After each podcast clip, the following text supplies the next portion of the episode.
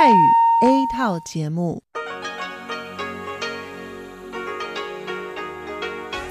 ที่นี่สถานีวิทยุเรดิโอไต้หวันอินเตอร์เนชันแนล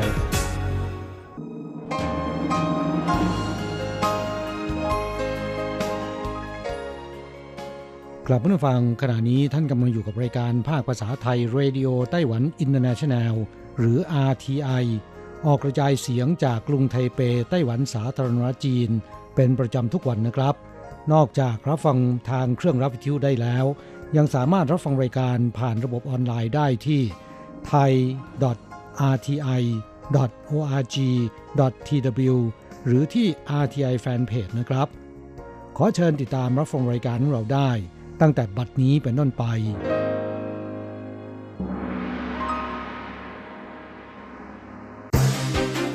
ลำดับแรก ขอเชิญติดตามรับฟัง ข่าวประจำวัน สวัสดีครับ คุณผู้ฟังที่เคารพ วันนี้วันอาทิตย์ที่ 8 กันยายน พุทธศักราช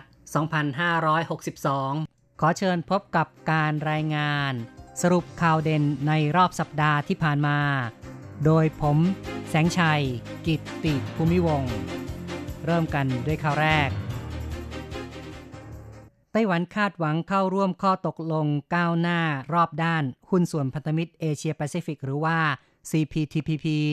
ซึ่งญี่ปุ่นเป็นแกนนำหวังไมฮวา รัฐมนตรีช่วยว่าการกระทรวงเศรษฐการแถลง ในวันที่ 6 ในการประชุมเศรษฐกิจการค้ายั่งยืน ไต้หวันญี่ปุ่น เรียกร้องต่อวงการการค้าอุตสาหกรรมของญี่ปุ่นสนับสนุนรัฐบาลไต้หวัน และชาวไต้หวัน หลินปัวฟง นายกสมาคมส่งเสริมอุตสาหกรรมของไต้หวันกล่าว ในที่ประชุมว่า ญี่ปุ่นเป็นแกนนำจัดตั้ง CPTPP ซึ่งจะมีผลตั้งแต่ธันวาคมปีนี้ การประสานเศรษฐกิจการค้าภูมิภาคเอเชียแปซิฟิก กระทบต่ออุตสาหกรรมการค้าของไต้หวัน ผู้ประกอบการเผชิญโอกาสใหม่ และความท้าทาย ดังนั้น ไต้หวันมีความสนใจเข้าร่วม CPTPP เพื่อเพิ่มศักยภาพการแข่งขัน ทางด้านรัฐมนตรีช่วยหวังเมยฮวากล่าวว่า ต้หวันมีเป้าหมาย เข้าร่วม CPTPP หวังว่าองค์การการค้าอุตสาหกรรมของญี่ปุ่น และรัฐบาลญี่ปุ่น ให้ความสนับสนุน เพื่อร่วมกันขยายตลาด ในประเทศที่ 3 พัฒนาการค้าราบรื่นมากขึ้น ต่อไปครับสำนักงงานส่งเสริมเกษตรกร คณะกรรมการการเกษตรแถลงว่า การเปิดนำเข้าแรงงานจ้างเหมาบริการภาคเกษตร และโครงการเยาวชนการเกษตรต่างชาติ ฝึกงานในไต้หวันมีความคืบหน้า แรงงานจ้างเหมาบริการภาคเกษตร 300 คน จะทยอยเข้าไต้หวัน เริ่มปลายเดือนกันยายน นอกจากนี้ในเดือนสิงหาคม ไต้หวันอินโดนีเซียได้มีการลงนามข้อตกลงเยาวชน ภาคเกษตร ฝึกงานในไต้หวัน คาดว่าจะมีเยาวชนล็อตแรกจำนวน 54 คน ไปฝึกงานในฟาร์ม 45 แห่ง ตั้งแต่เดือนกันยายน แต่ละเดือนได้รับเบี้ยเลี้ยง 600 ดอลลาร์สหรัฐ แต่ละปีแบ่งเป็น 2 รุ่นจำนวน 300 คน ให้วีซ่าฝึกงาน 1 ปี ขยายเวลาได้ 1 ปี สูงสุดไม่เกิน 2 ปีข้อต่อไปครับ สวนวิทยาศาสตร์ภาคใต้เล็งเห็นว่าอุตสาหกรรมอากาศยานขยายตัวอย่างรวดเร็ว จึงกำหนดนโยบายดึงดูดนักลงทุน พัฒนาเป็นแหล่งศูนย์รวมอุตสาหกรรมอากาศยานในไต้หวัน คาดว่าปีนี้มูลค่าอุตสาหกรรมอากาศยาน ในสวนวิทยาศาสตร์ภาคใต้จะครองสัดส่วน 10% จะผลักดันมูลค่าอุตสาหกรรม อากาศยาน ภาคใต้สูงถึง 40,000 ล้านเหรียญไต้หวันลินเวยเฉิง อธิบดีกรมบริหารสวนวิทยาศาสตร์ภาคใต้ชี้ว่า การสร้างห่วงโซ่การผลิตที่สมบูรณ์ นอกจากใช้พื้นที่สวนวิทยาศาสตร์ตั้งเป็นเมืองผลิตระบบโครงสร้างเครื่องบิน และพัฒนาชิ้นส่วนโมดูล เครื่องยนต์ที่สำคัญแล้ว จะส่งเสริมผู้ประกอบการนอกสวนวิทยาศาสตร์ ยกระดับอุตสาหกรรมดั้งเดิมเข้าสู่การพัฒนาอุตสาหกรรมอากาศยานด้วย ต่อไปครับ วัสดุทางการแพทย์จากผิวหนังสุกรสร้างมูลค่าอย่างมหาศาล บริษัท ACRO Biomedical บริษัทแนวหน้าด้านการแพทย์ของไต้หวัน ประสบความสำเร็จในการวิจัยพัฒนา เทคโนโลยีชีวภาพ และวัสดุการแพทย์ที่น่าตื่นเต้น ได้แก่กระจกตาเทียม มีการจำหน่ายเทคโนโลยี แก่ออสเตรเลีย ตลอดจนตั้งตัวแทนจำหน่ายวัสดุการแพทย์ ผลิตจากผิวสุกรในญี่ปุ่น นายแพทย์เซียตาเหรินประธานบริหารของ Eco Biomedical บอกว่า อวัยวะต่างๆ ของสุกร สามารถใช้เป็นวัสดุการแพทย์ เพียงเฉพาะส่วนหัวนำมาใช้ประโยชน์ได้ 4 กิโลกรัม สกัดคอลลาเจนได้ 200 ลิตร สุกรทั้งตัว สามารถนำมาผลิตเป็นวัสดุการแพทย์ อาทิเช่น เนื้อเยื่อโปรตีน คอลลาเจนที่ใช้ในสาขาทันตกรรม ผลิตเป็นวัสดุเสริมกระดูก ผงกระดูก และชิ้นกระดูก หากคำนวณแล้ว สุกรตัวหนึ่งสามารถสร้างมูลค่า วัสดุการแพทย์สูงถึง 300 ล้านเหรียญไต้หวันข้อต่อไปนะครับ ไต้หวันเตรียมเปิดแอปประมาณค่าโดยสารรถแท็กซี่ล่วงหน้า นับว่าเป็นการเปลี่ยนแปลงครั้งใหญ่บริการแท็กซี่มิเตอร์ในรอบ 50 ปี กระทรวงคมนาคมไต้หวัน เตรียมนำแพลตฟอร์มแอป ของรถแท็กซี่แบบ Uber มาเพิ่มบริการ แจ้งค่าโดยสารรถแท็กซี่ล่วงหน้าทำให้ผู้โดยสาร สามารถทราบอัตราค่าโดยสารก่อนตัดสินใจว่าจะใช้บริการหรือไม่ ทั้งนี้เป็นการอำนวยความสะดวกสบาย ให้แก่ประชาชนที่ต้องการใช้บริการรถแท็กซี่ แบบพิเศษ หลีกเลี่ยงปัญหา การเก็บค่าบริการแผนเกินจริง คาดว่าแอปดังกล่าว จะเปิดบริการอย่างเป็นทางการ ภายในสิ้นเดือนกันยายน ก่อนที่ Uber จะถอนตัวออกจากตลาดไต้หวันในช่วงเดือนตุลาคม ต่อไปครับ เพื่อส่งเสริมผลิตภัณฑ์คุณภาพด้านการแพทย์ของไต้หวันก้าวสู่ระดับสากล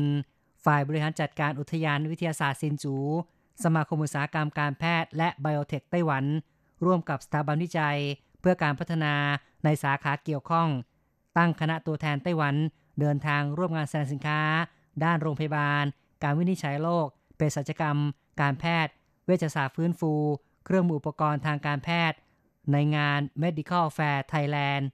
8 กันยายนที่กรุงเทพ การร่วมงานครั้งนี้มีการจัดเจรจาทางธุรกิจเพื่อเผยแพร่ผลิตภัณฑ์ ด้านการแพทย์ไต้หวัน ให้เป็นที่รู้จัก เชิญสมาคมอุตสาหกรรม เทคโนโลยีเครื่องมือแพทย์ไทยสำนักงงานคณะกรรมการส่งเสริมการลงทุน เป็นต้นเข้าร่วมงานเปิดพิธีข้อต่อไปครับ ศูนย์ป้องกันภัยพิบัติโรคอหิวาแอฟริกาในสุกรเปิดเผย มีการตรวจพบนักท่องเที่ยวขาเข้าเดินทางจากไต้หวัน ถือขนมไหว้พระจันทร์ ที่มีเนื้อสัตว์เป็นส่วนผสมเข้ามาจำนวนเพิ่มขึ้น ซึ่งหากตรวจพบว่ามีเนื้อสุกร จะถูกปรับเกินกว่า 2 0 0แสนเหรียญไต้หวัน ซึ่งขณะนี้มีนักท่องเที่ยวถือกระเป๋าสัมภาระเข้ามาจาก 10 ประเทศต้องผ่านด่านตรวจกระเป๋าที่ถือเข้ามาด้วย และมีการเพิ่มมาตรการเข้มงวดมากขึ้น ขยายขอบเขต ครอบคลุมสายการบินที่เดินทางจาก 12 ประเทศ ที่มีความเสี่ยงสูงในทวีปเอเชีย ได้แก่จีนแผ่นดินใหญ่ ฮ่องกง มาเก๊า เวียดนาม กัมพูชา เมียนมา ไทย เกาหลีใต้ รัสเซีย ฟิลิปปินส์ เกาหลีเหนือ และลาว ต่อไปครับเป็นเรื่องที่นักศึกษาไต้หวันในนอร์เวย์ฟ้องรัฐบาล ระบุชาวไต้หวันเป็นคนจีน ตั้งแต่ปี 2010 เป็นต้นมาชาวไต้หวันที่พำนักอาศัยในนอร์เวย์จะถูกทางการนอร์เวย์ประทับในช่องสัญชาติว่า จีน ซึ่งสำนักงานผู้แทนไต้หวันในนอร์เวย์ ได้พยายามประท้วง รัฐบาลนอร์เวย์หลายครั้ง แต่ไม่เป็นผลทำให้นักศึกษาที่นอร์เวย์เป็นเดือดเป็นร้อน จึงร่วมกันจัดกิจกรรมรณรงค์แก้สัญชาติชาวไต้หวันให้ถูกต้อง แสดงความไม่พอใจ ต่อรัฐบาลนอร์เวย์นายโจเซฟ ผู้ริเริ่มรณรงค์กล่าวว่า ได้ระดมเงินทุนกว่า 3 ล้านเหรียญไต้หวัน ยื่นฟ้องร้องต่อศาลท้องถิ่นออสโล ในปลายเดือนสิงหาคมที่ผ่านมา และคาดว่า ศาลจะเปิดบัลลังก์พิจารณาคดีในต้นปีหน้า เข้าต่อไปนะครับ ถนนโบราณสันหนงอายุร้อยปีตั้งอยู่ในเขตตะวันตกของนครไทยนั้น มีการพลิกโฉมสู่ตลาดสินค้าความคิดสร้างสรรค์ ถนนโบราณสันหนงแห่งนี้สองฝากฝั่งล้วนแต่เป็นอาคารเก่าแก่ เป็นตึกแถวสองสามชั้น มีการตกแต่งใหม่ทุกอาคารให้มีโฉมฉายไลกว่าเดิม สตูดิโอแปลกใหม่ อาหารเรียงรายทำให้ถนนโบราณสันนงได้รับสมญาว่า สวรรค์แห่งความคิดสร้างสรรค์ เดินทอดน่องไปตามถนน ซึมซับโฉมใหม่ตลาดโบราณ อายุร้อยปี ต่อไปครับ เว็บไซต์สัมผัสประสบการณ์ท่องเที่ยวคลูกประกาศผลการจัดอันดับ 10 สถานที่ทั่วโลกที่ถ่ายรูปลงอินเทอร์เน็ต สวยที่สุดประจำปี 2019 ปรากฏว่าเกาะรอบนอกของไต้หวัน อย่างสี่เกาะของเพิงหู อุดมไปด้วยทัศนียภาพ ทางธรรมชาติ ติดอันดับครั้งแรก อยู่อันดับ 5 โดยถ้ำสีเงิน หลานต้งได้รับความนิยมจากนักท่องเที่ยวอย่างแพร่หลายข้าต่อไปไต้หวันประสบความสำเร็จในการช่วยวานและโลมา ได้รับเชิญเข้าร่วมเป็นสมาชิกองค์กรร่องประเทศ ในช่วงหลายปีมานี้ ความพยายามในการช่วยเหลือวานและโลมาของไต้หวันเป็นที่ยอมรับจากนานาชาติ ซึ่งได้รับเชิญเข้าร่วมเป็นสมาชิก องค์กรสัตว์เลี้ยงลูกด้วยนม เกยตื้นเอเชีย ตั้งแต่วันที่ 2-9 กันยายนนี้ นครไทยนั้น และนครเกาสง จัดการประชุมประจำปีขององค์กรดังกล่าว ซึ่งสภาวิจัยทางทะเลแห่งชาติ ได้ร่วมลงนาม ความตกลง บันทึกความเข้าใจ MOU เพื่อการปฏิบัติภารกิจ อนุรักษ์ และช่วยเหลือข้อต่อไปในวันที่ 3 กันยายนเป็นวันทหารแห่งชาติของไต้หวันสารจีน ประธานาธิบดีไช่อิงหวนเปิดโอกาสให้ตัวแทนนักธุรกิจ ซึ่งจัดกิจกรรมเชิดชูทหารเข้าพบ ประธานาธิบดีกล่าวว่า นักธุรกิจจัดกิจกรรมเชิดชูทหารจำนวนมากได้แก่ กิจการมีชื่อเสียงในวงการธุรกิจแฟรนไชส์ร้านอาหาร ร้านสะดวกซื้อ ร้านตัดผม ห้างสรรพสินค้า กิจการท่องเที่ยว สันทนาการ แสดงให้เห็นว่าทหารมีความสำคัญมาก สมควรอย่างยิ่งที่จะต้องให้การสนับสนุนอย่างเต็มที่ ประธานาธิบดี ในฐานะผู้บัญชาการทหารสูงสุด ขอกล่าวแสดงความขอบคุณอย่างลึกซึ้ง ต่อผู้สนับสนุนประเทศสนับสนุนกองทัพ ต่อไปครับ ในวันที่ 3 ประธานาธิบดีไช่หวนให้การต้อนรับคณะทำงานการวิจัยความสัมพันธ์สองฝั่งช่องแคบมหาวิทยาลัยโตเกียวญี่ปุ่นนำโดยยาสุชิโร่มัสุดะ ประธานาธิบดีใช่กล่าวว่า นักวิชาการมีการวิจัยแนวลึกความสัมพันธ์สองฝั่งช่องแคบ แนวโน้มการพัฒนาไต้หวัน ได้เสนอความคิดที่ดีเยี่ยม ประธานาธิบดีคาดหวัง ได้รับฟังการสังเกตการและความคิดของพวกเขา ประธานาธิบดีกล่าวด้วยว่าไต้หวันยึดค่านิยม ประชาธิปไตย เสรีภาพ สิทธิมนุษยชน การปกครองด้วยกฎหมาย และคาดหวังร่วมมือกับญี่ปุ่นและประเทศอื่น ๆ พัฒนาประชาธิปไตยในแนวลึกเข้าต่อไปนะครับ กระทรวงศึกษาธิการถแถลงในวันที่ 2 กันยายน การแข่งขันวิทยาศาสตร์โลกและอวกาศโอลิมปิก หรือว่า IESO ที่เกาหลีใต้ ทีมไต้หวันนำโดยจางจุนเยียนผู้อำนวยการศูนย์การศึกษาวิทยาศาสตร์ วิทยาลัยครูไต้หวัน คัดเลือกตัวแทนนักเรียนทั่วประเทศจำนวน 4 คน เข้าร่วมการแข่งขัน ผลการแข่งขันปีนี้ประกาศในวันที่ 2 กันยายน ทีมนักเรียนไต้หวันคว้า 3 เหรียญทอง 1 เหรียญเงิน ได้รับรางวัลรวมลำดับที่ 3 ของโลก เป็นรองจากญี่ปุ่น ซึ่งได้ 4 เหรียญทอง เกาหลีใต้ 4 เหรียญทอง ส่วนประเภทบุคคล อูซือฮั่น นักเรียนมัธยมปลาย โรงเรียนมัธยมไถจงอีจง อยู่ลำดับที่ 7 และเลียวถิงเจียน นักเรียนโรงเรียนสาธิตซือต้า อยู่ลำดับที่ 8 ต่อไปครับ กรมสรรพากรกรุงไทเปแถลงว่า ใบเสร็จรับเงินระบบคลาวตั้งแต่งวดเดือนกันยายนตุลาคม เพิ่มรางวัล 500 เหรียญไต้หวันจำนวน 400,000 รางวัล ขอเพียงไม่เรียกร้องพิมพ์ใบเสร็จกระดาษ ก็มีโอกาสได้รับรางวัล รางวัลใบเสร็จรับเงินในไต้หวัน แบ่งเป็น 2 ประเภทคือ รางวัลทั่วไปออก 2 เดือนครั้ง ซึ่งมีโถจิงหรือว่ารางวัลแรก เลข 8 หลัก หากตัวเลขท้ายตรงกัน 3 ตัว 4 ตัว 5 ตัว 6 ตัว 7 ตัว หรือทั้งหมด 8 ตัว จะได้รางวัล 200 1,000 400 10,000 40,000 และ 200,000 เหรียญไต้หวันตามลำดับ นอกจากนี้ยังมีเทอร์จัง หรือว่ารางวัลพิเศษ 1 ชุดตรวจเลขตรงกันทุกตัว จะได้เงินรางวัล 2 ล้านเหรียญไต้หวัน และเทอร์เปียจัง รางวัลพิเศษสุดอีก 1 ชุดตรวจเลขตรงกันทุกตัว จะได้ 10 ล้านเหรียญไต้หวัน ไม่ว่าจะเป็นใบเสร็จกระดาษ หรือใบเสร็จคราว สามารถนำมาตรวจรางวัลได้เหมือนกัน ส่วนประเภทที่ 2 คือรางวัลใบเสร็จระบบคลาวขอเพียงไม่เรียกร้องพิมพ์ใบเสร็จกระดาษ แต่เก็บไว้ในระบบคลาวผ่านทาง Easy Card บาร์โค้ดเครื่องสมาร์ทโฟนเป็นต้น มีสิทธิ์ตรวจรางวัลต่างหากอีกครั้งหนึ่งของกระทรวงการคลัง ถ้าใบเสร็จรับเงินฉบับเดียว ถูกรางวัลทั่วไปและรางวัลคลาวด์ ให้รับรางวัลอย่างใดอย่างหนึ่งที่มีมูลค่าสูงกว่า ข้อต่อไป โรงซ่อมบำรุงรถไฟฟ้าเป่ยโถวติดตั้งโซลาร์เซลล์ บริษัท e c o f Environment ซึ่งเป็นบริษัทในเครือของ e c o f Solar Energy ลงทุนติดตั้งโซลาร์เซลล์ บนหลังคา โรงซ่อมบำรุงรถไฟฟ้า MRT ไทเปที่ไปเถาผลิตกระแสไฟฟ้าจ่ายเข้าสู่ระบบไฟฟ้าสำเร็จแล้ว ถือเป็นระบบโซลาร์เซลล์ใหญ่ที่สุดของกรุงไทเป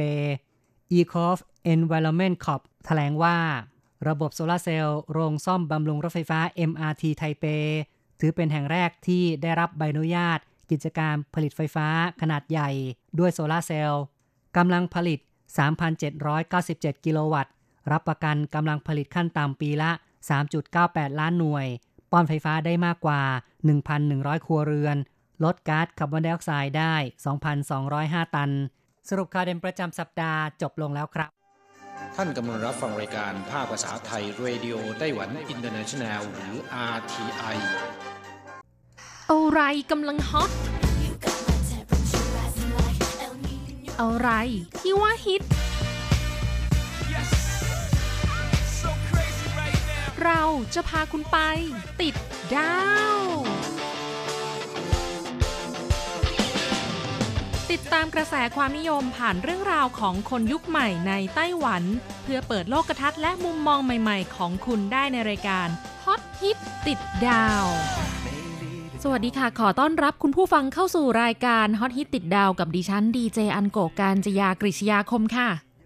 เมื่อสัปดาห์ที่แล้วนะคะ อันโกพาคุณผู้ฟังไปติดดาว เรื่องราวเกี่ยวกับสินค้าที่เป็นที่พูดถึงในช่วงครึ่งปีแรกของปี 2019 ว่าชาวไต้หวันแย่งซื้ออะไรกันมากที่สุด 15 อันดับนะคะ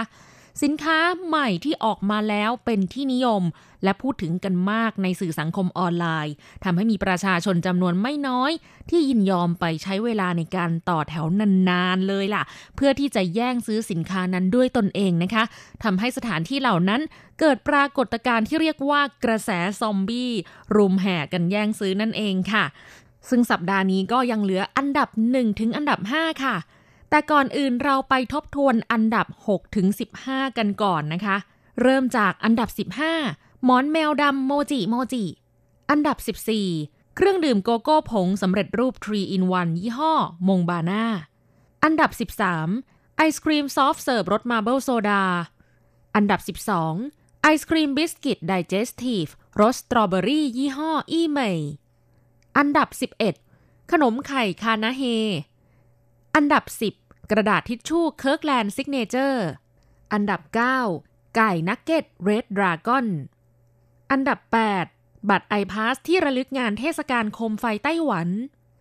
อันดับ 7 นมรสน้ำผึ้งหมีพูห์ และอันดับ 6 ไอศครีม McFlurry ซอสนมคาราเมล Morinaga สัปดาห์นี้มาต่อกันที่อันดับ 5 ค่ะ อันดับ 5 ไอติมแท่งรสไข่มุกน้ำตาลทรายแดง ยี่ห้อเซียวเหมยเซียวเหมยให้ถังเจิ้นไหน่เฉวยเก้า 4,357 คะแนน ไอศครีมยี่ห้อเสียวเหมยนะคะ ก็ถือว่าเป็นแบรนด์ท้องถิ่นของไต้หวันที่เก่าแก่มีมานานกว่า 70 ปีแล้วละค่ะซึ่งไม่นานมานี้นะคะ ก็มีการผลิตสินค้าตัวใหม่ เป็นไอติมแท่งรสชานมไข่มุกน้ำตาลทรายแดงค่ะ ด้วยความที่เครื่องดื่มชานมไข่มุกน้ำตาลทรายแดงเป็นกระแสฮอตฮิตในไต้หวันมากในช่วงไม่กี่ปีมานี้นะคะยังไม่มีใครเคยนำมาทำเป็นไอศครีมรสชาติชานมไข่มุกน้ำตาลทรายแดงมาก่อน บริษัทเสี่ยวเหมยเนี่ยก็มองเห็นถึงจุดนี้ค่ะว่า อืม ต้องลองดูเผื่อว่ามันจะฮอตฮิตติดดาวกับเขาบ้างนะคะ กลายเป็นว่า มองไม่ผิดเลยค่ะ เพราะหลังจากเมื่อเดือนมีนาคมปีนี้นะคะ ได้วางจำหน่ายไอติมแท่งรสชานมไข่มุกน้ำตาลทรายแดง ที่ห้างซูเปอร์มาร์เก็ต全聯หรือ PX Mart นะคะ และร้านสะดวกซื้อ Hi-Life หรือ萊爾富ปรากฏว่าขายดีเป็นอันดับหนึ่งเลยแหละค่ะ และจากผลการสำรวจของบริษัท Nielsen นะคะ พบว่า จากในอดีตที่เสี่ยวเหมยมียอดจำหน่ายไอศครีม ในท้องตลาดครองสัดส่วนเป็นอันดับ 5 ในไต้หวัน ผลปรากฏว่าหลังจากที่มีสินค้าตัวนี้วางจำหน่ายออกมาเสี่ยวเหมยเอาชนะไอศครีมไฮโซ แบรนด์ต่างชาติอย่าง Häagen-Dazs ได้นะคะ ทะลุพุ่งขึ้นมาทะยานเป็นอันดับ 2 เป็นรองเพียงไอศครีมดูรอยัลซึ่งเป็นแบรนด์ท้องถิ่นของไต้หวันที่ครองสัดส่วนในตลาดเป็นอันดับหนึ่งค่ะ ต้องบอกว่าเมื่อย้อนกลับไปเมื่อ 9 ปีที่แล้วนะคะ บริษัทเซียวเมยเนี่ยอยู่ในสภาวะที่เกือบเจ๊งมาแล้วค่ะ แต่ละปีขาดทุนถึง 30 ล้านเหรียญไต้หวัน เขาก็กัดฟันสู้นะคะ พยายามที่จะพัฒนาปรับปรุงธุรกิจขึ้นมา จนกระทั่งปัจจุบันนี้ ผลประกอบการโรงงานผลิตอาหารของเสี่ยวเมยสามารถทำกำไรได้ถึง 40 ล้านเหรียญไต้หวันต่อปีค่ะ และนับตั้งแต่มีผลิตภัณฑ์ใหม่ตัวนี้ออกมานะคะ นั่นก็คือไอติมแท่งรสไข่มุกน้ำตาลทรายแดง ผลปรากฏว่าเพียง 3 เดือนครึ่งเท่านั้นมียอดจำหน่ายสูงถึง1ล้าน2แสนกล่อง ใน 1 กล่องมี 4 แท่งค่ะ ก็เท่ากับว่าเพียงระยะเวลา 3 เดือนกว่าๆนะคะ สามารถขายไอติมแท่งรสนี้ได้มากเกือบ 5 ล้านแท่งเลยทีเดียวละค่ะ ทางห้างซูเปอร์มาร์เก็ตเทรนเหรียญนะคะเขาก็บอกว่าตั้งแต่วางจำหน่ายไอติมรสนี้เนี่ยยอดจำหน่ายทะลุ 100 ล้านเหรียญไต้หวันเป็นที่เรียบร้อยแล้ว ถ้าถามถึงเหตุผลล่ะคะ ในสมัยนี้นะคะคุณผู้ฟังการโพสต์ลงในโซเชียล เช่น Facebook Instagram พวกนี้นะคะ เป็นอะไรที่สามารถปลุกกระแสให้ผู้บริโภค อยากชิม อยากลอง อยากอวดนะคะ ก็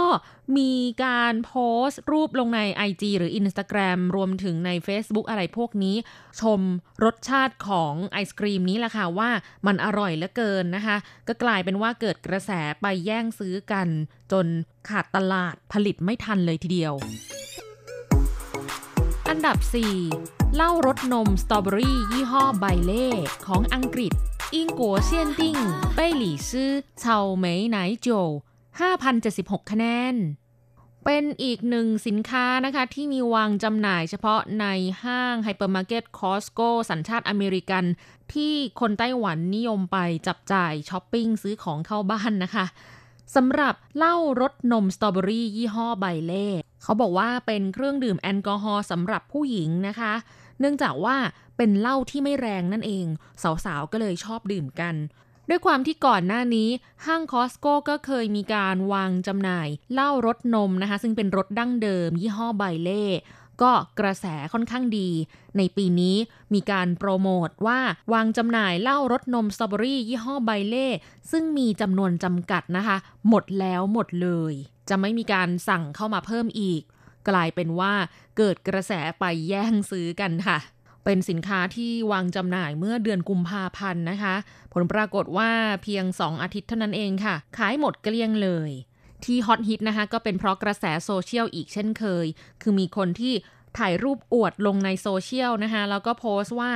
รสชาติเป็นแบบนมสตรอเบอรี่อ่อนๆนนะแล้วก็ขวดมันก็น่ารักนะคะ เป็นรูปแบบมุ้งมิ้งสีชมพู ตัวเครื่องดื่มเนี่ยมีสีชมพูอ่อนๆ รสชาติหวานไม่มาก ถ้าเทียบกับเหล้ารสนมดั้งเดิมก็คือหวานน้อยกว่า เป็นเหล้าที่ดื่มแบบรสนุ่มๆนะคะ มันไม่แรงเกินไป คือคนที่ดื่มเนี่ยเขาบอกว่าจากความรู้สึกน่าจะเป็นเหล้าสัดส่วนเนตรา 1 ต่อนม 2 มีกลิ่นเหล้ารสชาติหวานนิดๆมีกลิ่นสตรอเบอรี่เบาๆนะคะ ดื่มแล้วรู้สึกว่ามันใช่เลย ก็กลายเป็นกระแสค่ะ 13 พรมจาก IKEA Art Event 8 แบบจำนวนจำกัด IKEA Art Event ป้าขวัญเชี่ยนเลี่ยงตี้ทัน 5,284 คะแนนอีเกียก็คือห้างเฟอร์นิเจอร์ชื่อดังของสวีเดนนะคะ ซึ่งเขามีการจัดงาน IKEA Art Event เป็นเทศกาลศิลปะเฟอร์นิเจอร์ของอีเกียซึ่งเริ่มจัดขึ้นตั้งแต่ปีคริสตศักราช 2014 เป็นต้นมานะคะ ในแต่ละปีอีเกียเขาก็ร่วมมือกับจิตรกรร่วมสมัยชื่อดังนะคะ ในการผลิตสินค้าเฟอร์นิเจอร์ และสิ่งของตกแต่งบ้านที่มีความเป็นศิลปะ และในปีนี้ค่ะ ได้ร่วมมือกับแบรนด์ดัง Off-White ผลิตพรมซึ่งมีทั้งหมด 8 แบบจำนวนจำกัด ถึงแม้ว่าพรมจะมีราคาแพงถึงผืนละ 13,900 เหรียญไต้หวัน แต่คนไต้หวันก็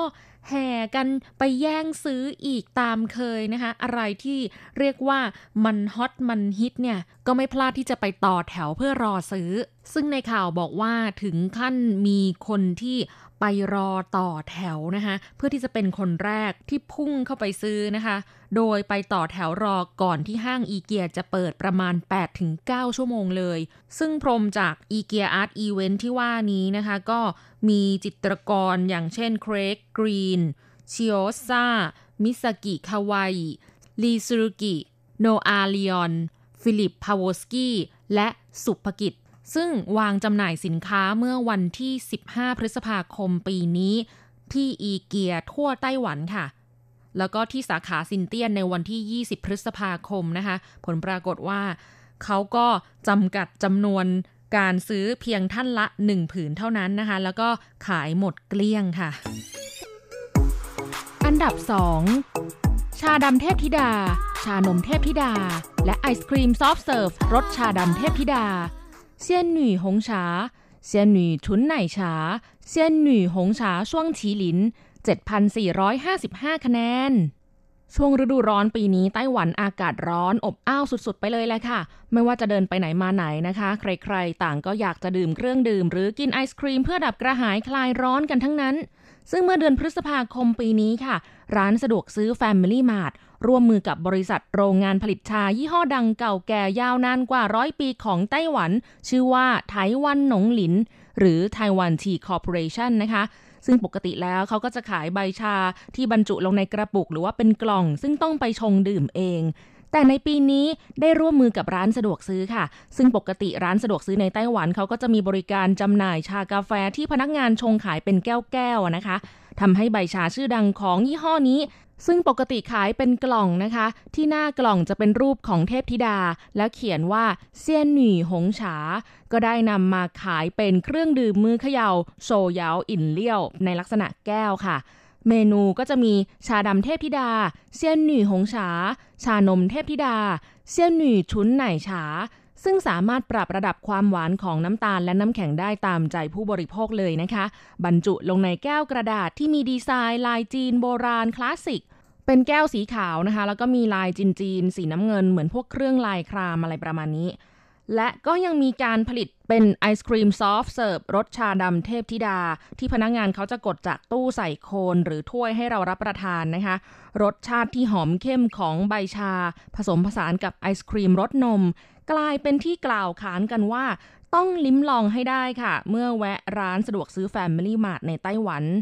โดยปกติแล้วนะคะไอศครีม soft serve ของ Family Mart ก็จะเปลี่ยนรสชาติไปเรื่อยๆ แล้วแต่ช่วงเทศกาลช่วงโปรโมชั่นแต่ละเดือนนะคะ อย่างเดือนกันยายนนี้เนี่ย ก็ไม่ใช่รส仙女紅茶 แล้วนะ กลายเป็นรส鐵觀音 ค่ะ ก็เป็นชาอีกชนิดหนึ่งนะคะ ถ้าเป็นภาษาไทยตรงๆก็คือ ชากวนอิมเหล็ก เถี่ยแปลว่าเหล็กกวนอินก็คือชื่อของเจ้าแม่กวนอิมนั่นเอง ส่วนเถี่ยกวนอินเป็นชื่อของชาชนิดหนึ่งนะคะ ซึ่งมีกลิ่นหอมเฉพาะตัวค่ะ เป็นชาอีกชนิดหนึ่งที่อันโกชอบมาก ๆ เลยนะคะสำหรับการนำมาชงใส่นมสด ใส่น้ำตาล แล้วก็ใส่น้ำแข็งดื่มแบบเย็น ๆ ถือเป็นเมนูที่อันโกดื่มประจำเลยก็ว่าได้นะคะ ชอบซื้อเป็นแบบ手搖飲料 เครื่องดื่มมือเขย่าค่ะ ชื่อเมนูว่า觀音拿鐵 นะคะ แต่สำหรับไอศครีม soft serve ที่เป็นรส鐵觀音 ยังไม่เคยลองสงสัยจะต้องแวะไป Family Mart เพื่อลองชิมสักหน่อยแล้วละค่ะ แล้วก็มาถึงอันดับหนึ่งแซนด์วิชนักร้องฮิตเหรินชี่เกอเหยาสั้นหมิงจื้อ8,081 คะแนน สินค้าที่เป็นที่พูดถึงกันมากที่สุดในช่วงครึ่งปีแรกของปี 2019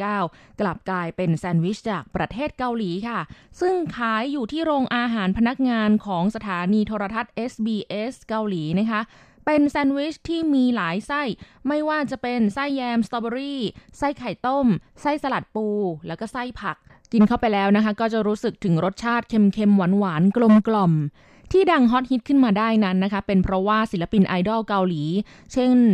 เช่นวง Twice G-Friend Seventeen BTS G-Dragon ชอบกินกันมาก ๆ ค่ะ ศิลปินเกาหลีดัง ๆ นะคะ ที่มาร้องเพลงออกรายการเพลงที่ชื่อว่า SBS กินกีกาโย เขาก็จะต้องไปที่สถานีโทรทัศน์แห่งนี้ และด้วยความที่ศิลปินเหล่านี้เนี่ยไม่ค่อยจะมีเวลาค่ะ ก็เลยต้องรีบกินรีบซ้อม รีบขึ้นคอนเสิร์ตนะคะ ทำให้อาหารที่พวกเขาเลือกรับประทานจะต้องกินง่าย อิ่มท้อง ดีต่อสุขภาพและไม่ค่อยอ้วนค่ะ ซึ่งในโรงอาหารก็จะมีอาจุมม่าหรือคุณป้าที่ชื่อว่าซอมีเฮ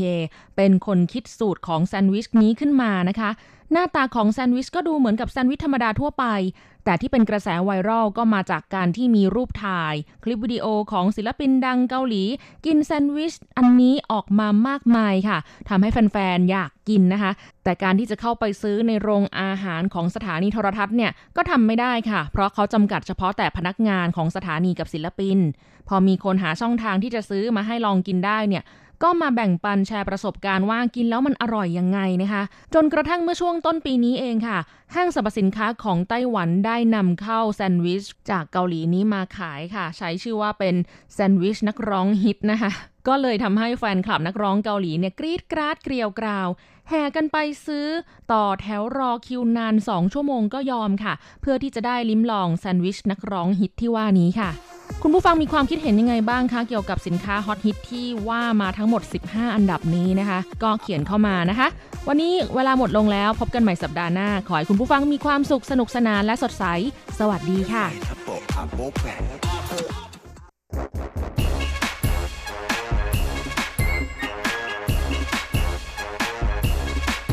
โยโยโยโยโยกะกะขาเมาทั้งหลายล้อมวงกันเข้ามาได้เวลามาสนุกกันอีกแล้ว Here we go，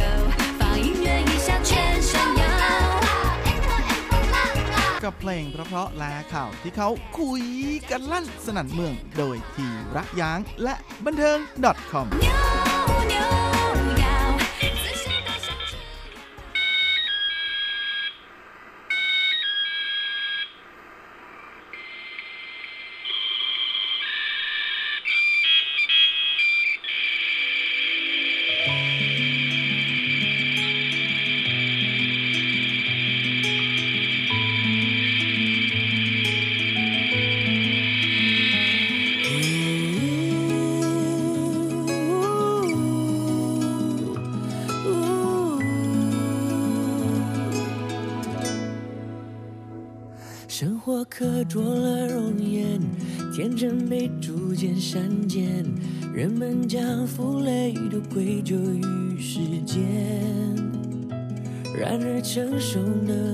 圈，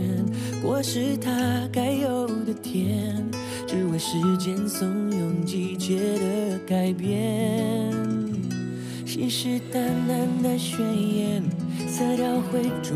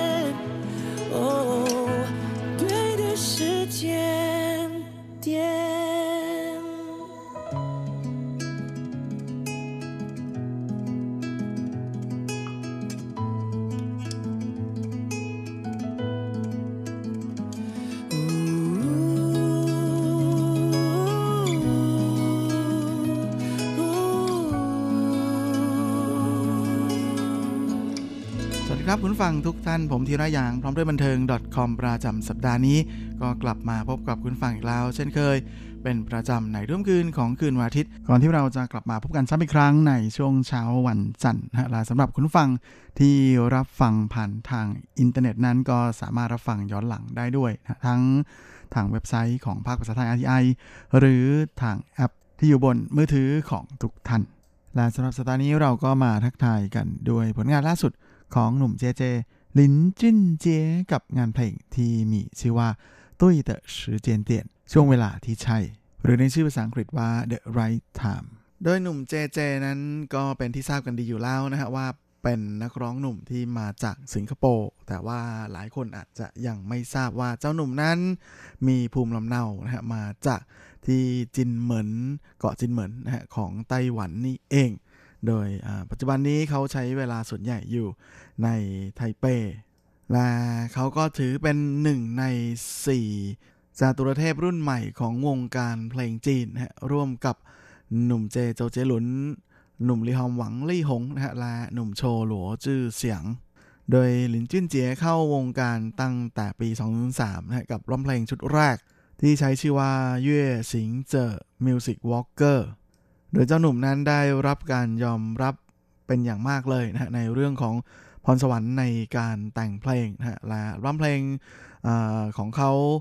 ทั้งหมดนะฮะเพลงทั้งหมดในอัลบั้มนั้นจะเป็นฝีมือการแต่งทำนองเพลงโดยหนุ่ม JJ เองทั้งหมดเลย ก็ในส่วนของเนื้อร้องนั้นก็มีบ้างเป็นบางเพลงนะฮะที่เขานึกสนุกอยากที่จะเขียนเอง จริงๆ ผลงานของลินจุนเจียนั้นก็เป็นที่ รู้จักในวงการเพลงมาตั้งแต่ก่อนที่เขาจะออกร่ำเพลงแล้วนะครับเพราะว่าเขาเคยแต่งเพลงให้กับนักร้องดังๆ หลายคน ก่อนที่จะมีอัลบั้มเดี่ยวนะทั้งอเมยจังหุยเม่ยนะกับเพลงจี้เต๋อจำได้ รวมไปถึงสาวซินดี้หวังซินหลิงกับเพลงตังหนี่ เป็นเธอนะและนอกจากนี้เจเจเองก็เคยมีผลงาน ด้านอื่นในวงการบันเทิงนอกเหนือจากงานเพลงด้วยนะฮะเขาได้มีโอกาสชิมลางในละครทีวีเรื่องเวนไลหว่อปูช่วย ที่แท้ฉันมันไม่หล่อนะฮะซึ่งเจ้าหนุ่มนั้นก็ได้รับบทนำในละครเรื่องนี้ด้วย และนอกจากนี้นะฮะมาสิ่งหนึ่งที่หนุ่มเจเหมือนเหมือนกับเพื่อนๆ ในแก๊งสี่จัตุรเทพก็คือ ความมีหัวคิดหัวเซงลีนะเพราะว่าเขากับ เพื่อนๆหลายคนนะฮะที่เล่นดนตรีด้วยกันนั้นก็ได้ร่วมกันตั้งบริษัท JFJ Production ขึ้นนะฮะ และนอกจากนี้เจ้าหนุ่มยังมีแบรนด์เสื้อผ้าเป็นของตัวเองด้วยนะฮะ กับแบรนด์ยี่ห้อ Smudge และในส่วนของซิงเกิลล่าสุดของเขา The Right Time หรือตุ้ย The 时间点ช่วงเวลาที่ใช่นั้น ก็เป็นอะไรที่พูดถึงเวลาที่มันใช่นะฮะเพราะว่าในชีวิตของคนเรา มันก็จะมีการพบกันแบบพอเหมาะพอเจาะนะแล้วก็ในเป็นช่วงเวลาที่พอดีพอดี ในช่วงชีวิตแต่ละช่วงของแต่ละคนนะก็จะมีการเจอคนนู้นเจอคนนี้หรืออะไรนะซึ่งมันก็เป็นเหมือนกับการพบปะแล้วก็การแยกจากก็เหมือนกับเวลาที่เรามอง ใบไม้ที่ร่วงอยู่รอบๆตัวนะหรือว่าเห็นภาพถ่ายเก่าๆ ซึ่งสิ่งต่างๆ เหล่านี้เนี่ยก็จะทำให้เราย้อนนึกถึงร่องรอยของวันเวลาที่มันผ่านพ้นไป และเป็นอะไรที่ก็เหมือนกับช่วงหนึ่งในชีวิตของคนเรานะที่อาจจะได้พบกับใครบางคนแบบไม่คาดฝัน แล้วก็ต้องแยกจากแบบไม่ได้คาดคิดด้วยเช่นกัน ซึ่งต่างๆ เหล่านี้ก็มันก็ไม่แน่ว่าจะเป็นเรื่องบังเอิญอยู่เสมอไป ซึ่งก็อาจจะพูดได้ง่าย ๆ ว่าไม่ว่าจังหวะของชีวิตมันจะลงหรือมันจะขึ้นในช่วงเวลาใดในช่วงขณะไหน แต่ในขณะนั้นๆในช่วงเวลานั้นๆเนี่ยทุกช่วงเวลามันก็สามารถที่จะกลายมาเป็นช่วงเวลาที่งดงามที่สุด ช่วงเวลาที่เราประทับใจที่สุดได้ เช่นเดียวกันทั้งนั้น ซึ่งสำหรับเจเจแล้วช่วงเวลาที่ใช่ของเขา มันก็เหมือนกับ เป็นงานเพลงที่เป็นการต่อยอดมาจากเวยต้าเตอเหมียวเสี่ยวสิ่งเล็กๆ ที่ยิ่งใหญ่ ซึ่งเจเจนั้นเติบโตขึ้นแล้วก็มีความเข้าใจในเรื่องของชีวิตและจิตวิญญาณ ได้อย่างลึกซึ้งมากยิ่งขึ้น ก่อนที่มันจะดึงแล้วก็เกี่ยวตวัดให้กลายมาเป็นท่วงทำนองที่เปี่ยมไปด้วยอารมณ์ และความรู้สึกอยู่อย่างเปี่ยมล้น โดยในงานเพลงเพลงนี้หนุ่มเจเจนั้นก็มีโอกาสได้ร่วมงานกับคนที่มาเขียนเนื้อเพลงให้กับเวยต้าเตอเหมียวเสี่ยวอีกครั้งหนึ่งนะนั่นก็คือเสี่ยวหัน ที่เป็นคนมีแบ็กกราวมาจากพื้นเพเดียวกัน นั่นก็คือมาจากสิงคโปร์แน่นอนว่าเนื้อเพลงที่เสี่ยวหันเขียนนั้นยังคงเลือกใช้คำนะที่เปี่ยมไปด้วย อารมณ์ของศิลปินและบทกวีนะฮะโดยได้เสี่ยวหันนั้นได้เขียนถึงเรื่องราวของอช่วงเวลานะฮะกับช่วงจังหวะชีวิต แล้วก็สองสิ่งนี้ที่เป็นอะไรที่มันวนเวียนเวียนวนตวัดกวัดเกี่ยวคล้องจองกันอยู่นะไปไหนมาไหนด้วยกัน โดยตลอดเวลาเลยไม่ว่าจะเป็นความรู้สึกดีใจหรือว่าเสียใจหรืออะไรก็ตาม แน่นอนว่าทั้งเนื้อเพลง และทำนองเพลงที่ผสมผสานกันได้อย่างลงตัวนี้ เมื่อนำมาประกอบกันเข้ากับเสียงร้องอันนุ่มละมุนนะฮะในแบบนุ่มลึกของหนุ่มเจเจนั้น ก็เลยทำให้กลายมาเป็นการแสดงออกถึงอารมณ์และความรู้สึกได้อย่างมีมิติหลายชั้นมาก เห็นได้ชัดทีเดียวว่าการกลับมาร่วมงานกันนะของสองอัจฉริยะแห่งวงการเพลง ก็สามารถ สร้างอะไรใหม่ ๆ มาให้เราได้เสมอนะโดยเฉพาะอย่างยิ่งในส่วนของการนำเอาอารมณ์และความรู้สึกต่างๆ มาเชื่อมต่อกันมาร้อยมาเรียงมาโยงเข้ากันอย่างมีมิตินะแล้วก็มีความล้ำลึกเป็นอย่างมาก ก็เหมือนกับที่หนุ่มเจเจเขาได้พัฒนาไว้นะฮะในส่วนของไอเดียที่ได้มาในการแต่งเพลงนะว่าเขารู้สึกอยู่เสมอนะว่า ทุกจังหวะเวลาต่างก็มีความหมายแล้วก็กลายมาเป็นช่วงจังหวะดีๆ ในชีวิตของแต่ละคนได้เหมือนกันลาช่วงนี้เรามาพักฟังเพลงกันสักครู่นะฮะแหมพอดีว่าช่วงสัปดาห์นี้จะเป็นช่วงของเทศกาลไหว้พระจันทร์พอดีพอดีเลยนะปีนี้ตรงกับวันที่ 13 กันยายนนะฮะซึ่งตามปฏิทินจีนนั้นจะเป็นวันที่ 15 เดือน 8 ของทุกปี ช่วงนี้ก็เลยอยากจะหยิบเอาเพลงที่เกี่ยวกับพระจันทร์พระจันทร์มาฝากคุณฟังก็แล้วกันนะกับหนึ่งในงานเพลงเกี่ยวกับพระจันทร์พระจันทร์ที่ผมชอบมากแต่ว่าไม่ใช่งานเพลงอมตะที่ใครๆก็มักจะนึกถึง กับผลงานของตู้เต๋อเว่ยในเพลงที่มีชื่อว่าอีฉีคันเย่เลี่ยงชมจันทร์ด้วยกัน我想要和你一起看月亮 暗暗心内真歹势，困想要家己斗阵在做伙，在做伙。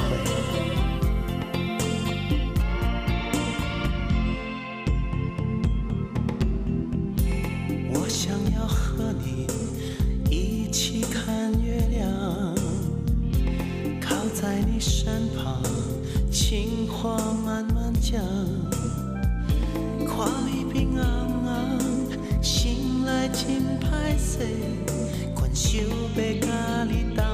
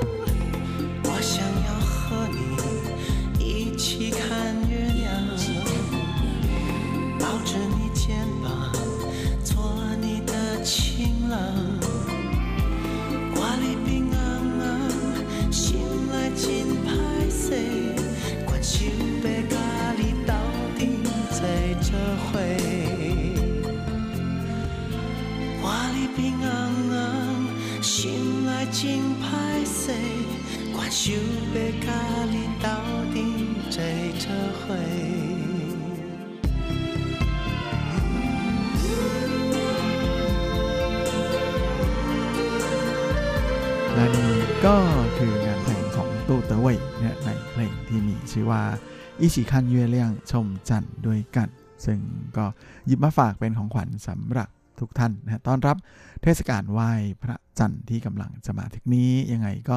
อย่าลืมนะครับแหม้อย่ารับประทานขนมไหว้พระจันทร์เยอะเกินไปจนหน้ากลมกลายเป็นพระจันทร์นะ ของแบบนี้ต้องพอดีพอดีนะฮะแหมแลาช่วงนี้เราก็มาเข้าสู่ช่วงท้ายของรายการวันนี้กันกับคร่าวๆความเคลื่อนไหวที่น่าสนใจในบันเทิงในช่วงของซุปซิป .com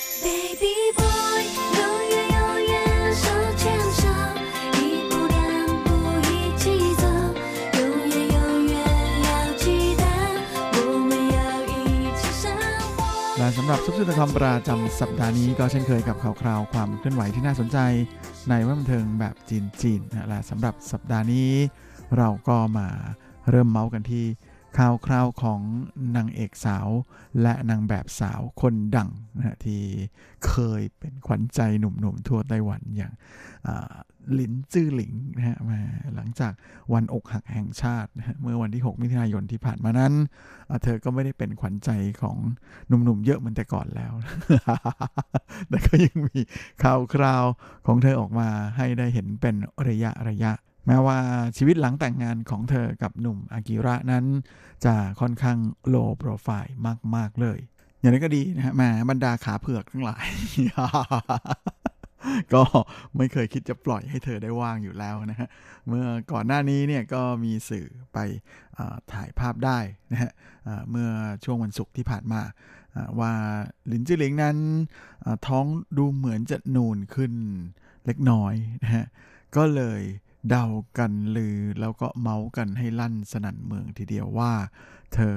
ท้องหรือเปล่ามีน้องหรือยังจะอะไรประมาณนั้นนะฮะโดยหลังจากที่ข่าวออกมา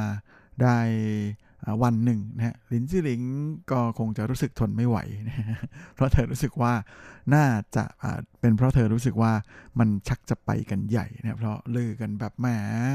มันมากเลย เพราะเหล่าขาเผือกทั้งหลายชอบอยู่แล้ว เรื่องแบบนี้ขนาดแต่งงานแล้ว มีผัวเป็นตัวเป็นตนแล้ว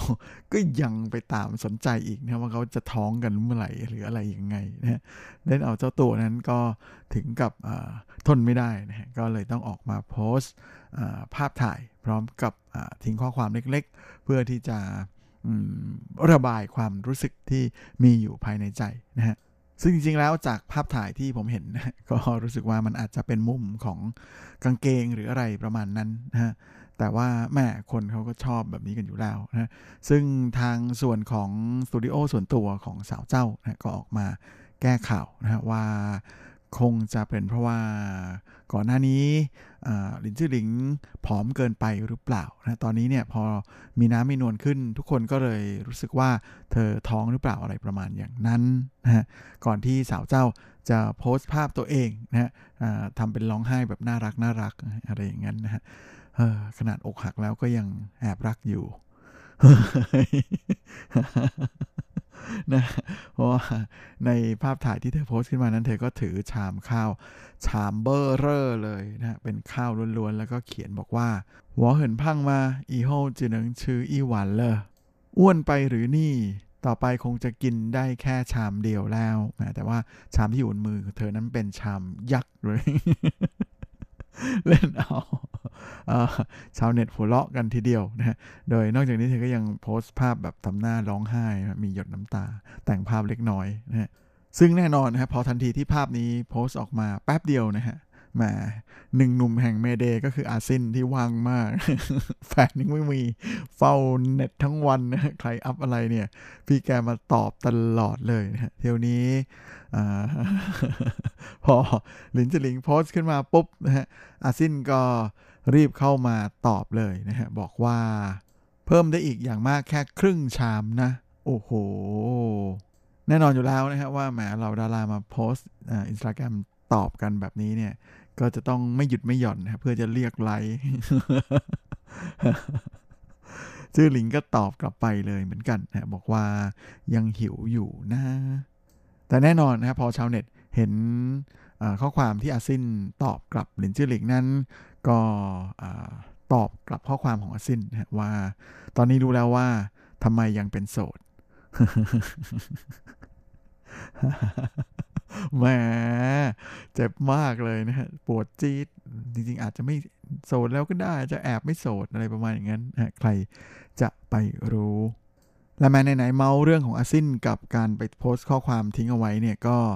อดไม่ได้ที่จะหยิบอีกข่าวหนึ่งมาพูดเหมือนกันนะฮะ มีอาซินเป็นตัวกลางนะเพราะว่าแหมเขาตอนนี้เป็นเจ้าพ่อโซเชียลนะฮะคอยตอบอินสตาแกรมตอบโพสต์ของคนนู้นคนนี้อยู่เรื่อย ๆ เลยทีเดียวนะฮะหรือว่า Facebook ด้วยนะฮะอย่างก่อนหน้านี้เนี่ยช่วงใกล้ ๆ กันนี่แหละนะฮะสาวโจลินชัยลินนะฮะที่ Facebook ของเธอนะฮะมีแฟนเพจ มีคนมากดไลค์แล้ว1ล้าน7แสนกว่าไลค์นะฮะ เมื่อช่วงปลายสัปดาห์ที่ผ่านมาเนี่ยเธอก็โพสต์ข้อความขึ้นไปนะฮะแล้วก็ถามนะบอกว่าจะอยากจะทำทำยังไงถึงจะเพิ่มยอดไลค์ของ Facebook ได้มีวิธีอะไรบ้างอะไรประมาณอย่างนั้นนะฮะแน่นอนนะฮะว่าคนที่มาตอบเร็วสุดเลย ก็คืออาซินมาตอบแบบเร็วมากเลยนะฮะแต่ว่าไม่ได้ตอบอเป็นข้อความแค่เป็นอิโมจิ ซึ่งโจลินก็รีบตอบกลับมาเลยนะฮะว่าแฟนเพจของเธอเนี่ยจำนวนมันยังไม่เพิ่มขึ้นเสียทีช่วยด้วยอะไรประมาณอย่างนั้นนะฮะโดยที่น่าสนใจก็คืออจริงๆแล้วคู่นี้เนี่ยทางแฟนๆชาวเน็ตนะฮะพยายามที่จะจับมาคู่กันให้ได้มากเลย ว่าอันนี้เป็นหนึ่งหนุ่มคนดังสุดๆ ของวงการเพลงที่ยังเหลืออยู่นะในขณะที่สาวเจ้าก็เป็นหนึ่งเดียวคนนี้อ๋อมันก็ก็ไม่ถึงกับหนึ่งเดียวนะแต่ว่าก็นั่นแหละนะฮะเป็นหนึ่งในสาวโสดคนดังนะที่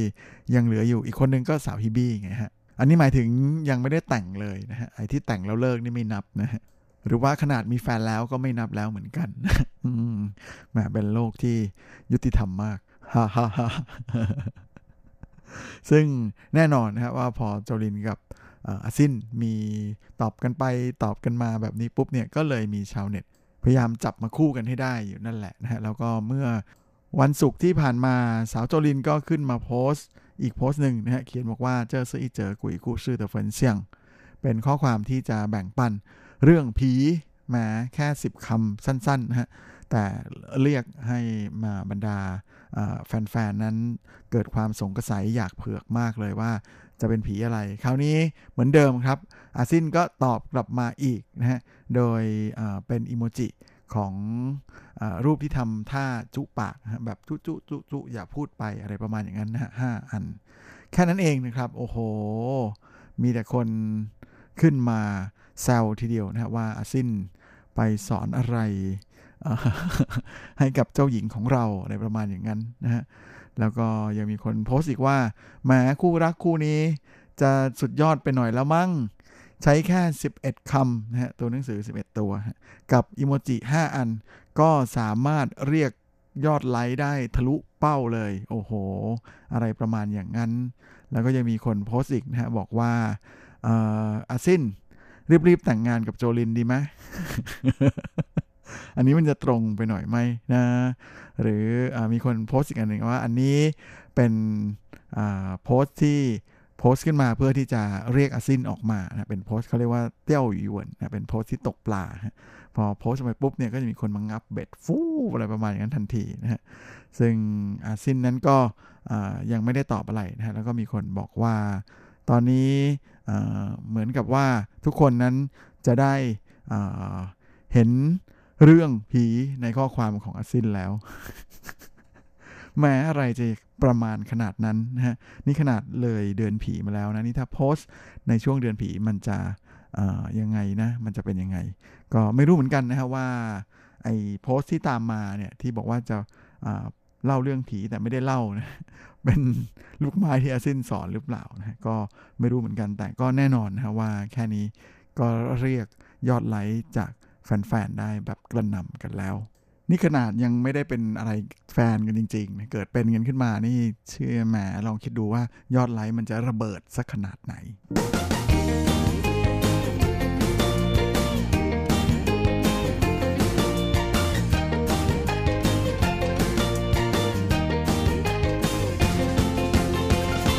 อีกข่าวในวันนี้ก็มากันที่ข่าวคราวของสาวเหยาเหยาหรือกัวซูเหยากันนะฮะ แหมจริงๆเราก็ไม่ได้เห็นผลงานของโกซูเหยามา พอสมควรแล้วนะฮะก็ไม่รู้เหตุผลนะฮะคือหลังจากที่เธอดังขึ้นมาเรียกได้ว่าสุดๆ ในชีวิตนักแสดงของเธอกับการแสดงซีรีส์นะฮะเรื่องอทงหลิงเศร้าหนี่นะหรือไซคิก ทีเนเจอร์แล้วเนี่ยก็เหมือนกับจะหายไปดื้อเลยนะฮะก็ตามข่าวนั้นก็บอกว่าหายไปประมาณ 9 เดือนนะฮะซึ่งลาโดยไม่มีสาเหตุซึ่งทุกคนตอนนี้ก็เริ่มแพรมๆออกมาแล้วนะฮะว่าเป็นเพราะอะไร โดยกัวซูเยานั้นเซ็นสัญญากับเฉินวี่ซานฮะผู้กำกับของภาพยนตร์เรื่องวอเตอร์เช่าหนีสือใต้หรือ Our Times ซึ่งปัจจุบันนี้ก็ยังเป็นภาพยนตร์ไต้หวันที่ทำเงินจากการออกฉายทั่วโลกนะฮะมากที่สุดอยู่ ละที่น่าสนใจก็คือจริงๆ เหยาเหยานั้นดังมากจากทงหลิงเศร้าหนีนะฮะลาหลังจบทงหลิงเศร้าหนีภาค 2 แล้วเนี่ย ก็ไม่มีกองถ่ายของละครเรื่องไหนมาติดต่อเธอเลยนะฮะล่าสุดนั้นก็เริ่มแพรมๆออกมาแล้วว่าเป็นเพราะว่าส่วนใหญ่นั้นกลัวเฉินยี่สานมากๆ เพราะเธอมีปัญหาหลายอย่างนะอย่างเช่นตอนที่ถ่ายทำภาพยนตร์เรื่องวอเตอร์เช่าหนีสือใต้นั้น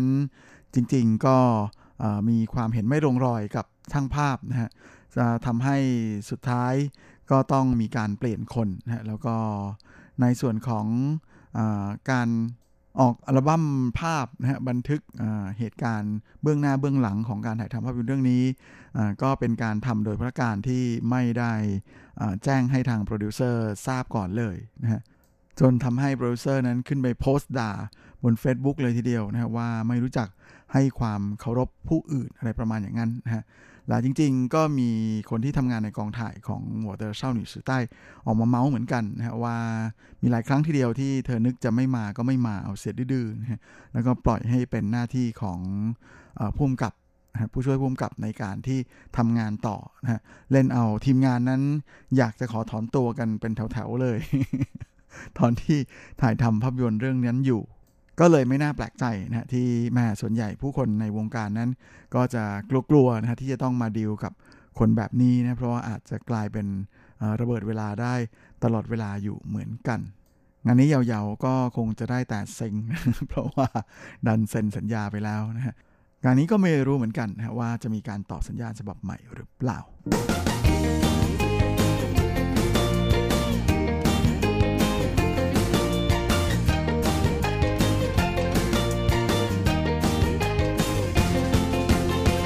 ครับและเวลาของรายการสัปดาห์นี้ก็หมดลงอีกแล้วนะ ผมก็คงจะต้องขอตัว ขอลาไปก่อนด้วยเวลาเพียงเท่านี้เอาไว้เราค่อยกลับมาพบกันอีกครั้ง อาทิตย์หน้าเช่นเคยในวันและเวลาเดียวกันนี้สำหรับวันนี้ขอให้ทุกท่านโชคดี มีความสุขสุขภาพแข็งแรงกันทุกหน้าทุกคนเฮงเๆและสวัสดีครับ